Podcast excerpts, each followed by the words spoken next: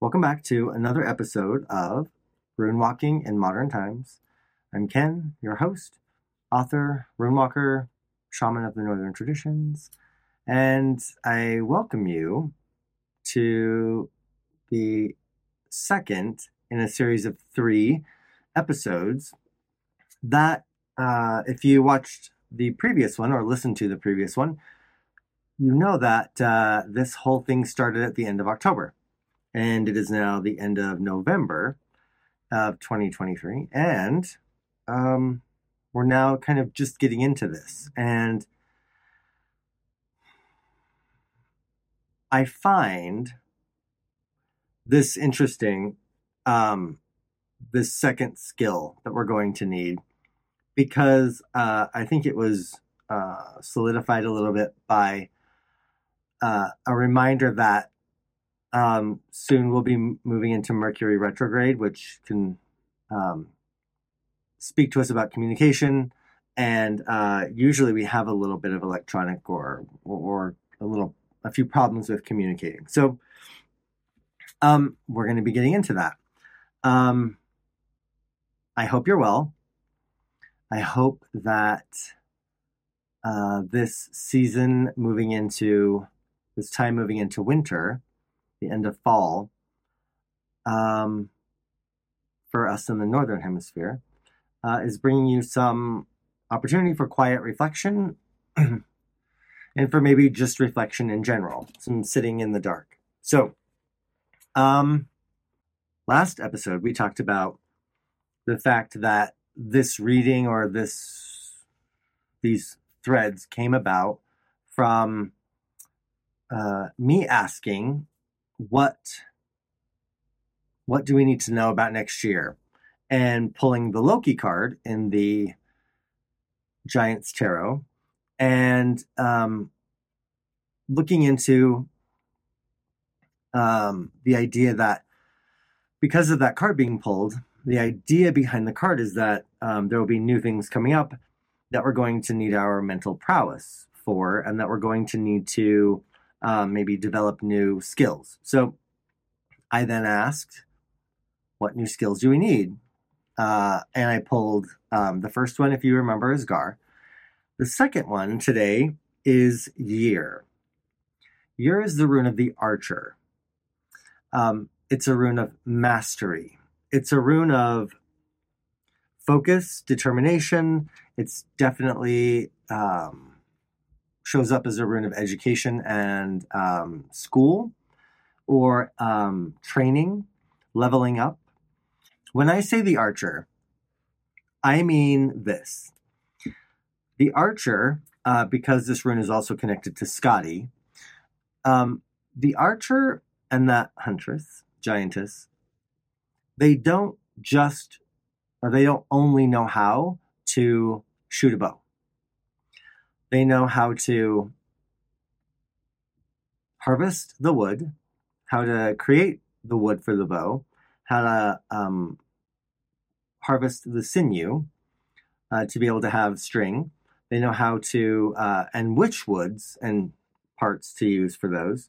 Uh, same for the arrows.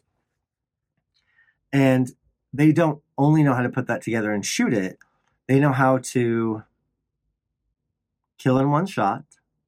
They know how to shoot when it's windy. They know how or not shoot. Um, they know how how to aim for short distance, for long distance. They know how to stalk. They know how to um, hunt, and they. This is all mastery of the concept of hunting in the north and also the idea that um, we're killing so that something else may survive. So there's so much wrapped up, wrapped up into this, not just being able to shoot a bow and arrow. So, mastery. What do we what do we need to master? So, if I pull other runes, which I did, to ask for clarification or to, to drill down a bit into this, I pulled Ansuz and Algiz. So Ansuz is a rune of air. It's a rune of messages. It's a rune of uh, movement and clearing. Um, it's also a rune connected to Odin. Algiz is um, a defense rune. Um, it can be a rune that uh, is a rune of your prison. Your protection has become your prison. One of the ways that it's been passed down to to me through my um, my mentors and from their mentors before them is that Algiz represents a challenge. So it's a challenge that you can't uh, take a pass on. Uh, you can't say hard pass. You just have to. You, you're going to have to do it. So, if I'm looking at mastery and what we have to master, um, communication and challenge. Um, I think that was. I, I always want. I feel like I should say more, but I feel like that's quite appropriate. So I would like more information about that. So I consulted um, Bifrost. It's a guide to the Yggdrasil, which is by, it's this divination system, fantastic divination system. Um, I I use this a lot for um, story and for research, but uh, also to pull cards. So um, the card that I pulled from this uh, is Embla. So the first human woman. So Ask an Embla, uh, or Ash and Elm, um, are the first humans in the tradition. Um, breath was breathed into them uh, by Odin, um, and Vili and Ve uh, gave them them other things. So the presence of Embla in this also drills that down even more, I think, to mastering how we communicate with those see that's even wrong. Um i wanted to even give it a more narrow focus into our partnerships, um, romantic and like marital. Uh, however, I sense that that's pigeonholing it a bit. So it's too bit too much of a narrow focus. And let's go ahead and broaden that to everyone within the walls of your enclosure. So we're talking about um, the people closest to you in your community who you share space, you share responsibility. Um, how do you communicate with those folks? Um, that has to do with your intention, that has to do with our words, that has to do with our uh, tone, that has to do with speaking our and being our own true selves, um, not coming at um, at our interactions with others in terms of manipulation or what do they want me to say? How do I feel like I should respond in this instance? Um, I am reminded that I was dating somebody a little while ago, years now, uh, and and they were um, uh, from the millennial generation, and we were chatting over text. I simply said, Hey, you know what? I would love to have this conversation in person because I feel like this is a, a bigger conversation and I would and I I would like it to be in person. Well, the response I got was I'm a millennial. All of our all of my big discussions have been via text or technology. And I'm not saying there's anything wrong with that. What I am saying is we miss a lot of the communication that happens through tone, through eye contact, through body language.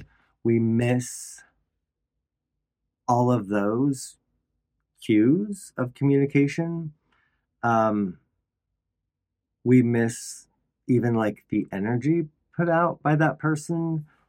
Um, and in our, it seems like in our fast paced world, it has become about how can I convey my message, my intention, the thing I need to, to tell you in the quickest, most efficient way possible.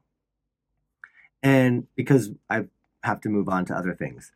And yes, uh, I believe that's an okay thing to try and do it efficiently and smoothly. And there's more than that. Mm, that can't be the blanket way of communicating. So, when you're shooting from 50 yards,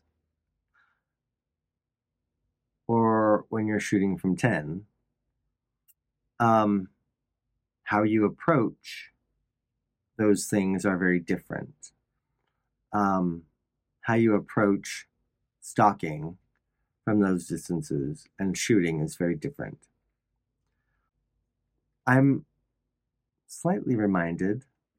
Um, the image or the thought that came to my mind, anyway, was um, a little diagram called the circle of influence. And um, it starts out with what you can influence um, or what you can control. Um, and then the next rings out are things that you don't have control over, but that you can influence, right? So I'm slightly reminded of that in terms of how do we gauge how to communicate? How do we gauge what needs to, what type of communication needs to happen? How do we gauge, um, is there emotion attached? Does there need to be emotion communicated? Is there, um, is it a simple yes no? Is there um, response required? do I need to see how the person is going to react um, versus just communicating my opinion without needing or um, without it being a conversation. So communication is going to be challenging. In fact, um, yesterday I was on a, a Zoom meeting and um, we were talking about gender um, and um, all of the very big conversations we've been having in our culture about pronouns and how it is such a big conversation that it's going to be one of those catalysts that will bring about such change that how do we how do we how do we do that? Um, patience from everybody involved in uh, that adjustment and that communication is is going to be necessary. So that's possibly uh, is currently one of our challenges in in communicating and not being dismissive of, of somebody who um, is communicating differently or or or is communicating to you their their their needs or desires so as you can see um, with my little wandering here we've hit several topics but they all have to do with communication and how we're being asked from the from these um, readings to master our communication. We're being asked to re-engage with breath, uh, re-engage with our own message. Um, we are asked. We're being asked to look at how. That's not even right. I want to say this. This is what it feels like. What is my intimate language with those closest to me in my enclosure, in my group of chosen group of people, clan, tribe, whatever you want to call it. Um, what is my intimate language? Developing an intimate language. Then beyond that, what is my language for interacting with those, maybe those in, a, in an adjacent community, then what is my language for for interacting with things that are way beyond that? Um, and sometimes it feels a bit like what we've done is we've just started now. Okay, let me let me back that up. If you have cultures that have come together and they don't share a common language, they create common language to communicate.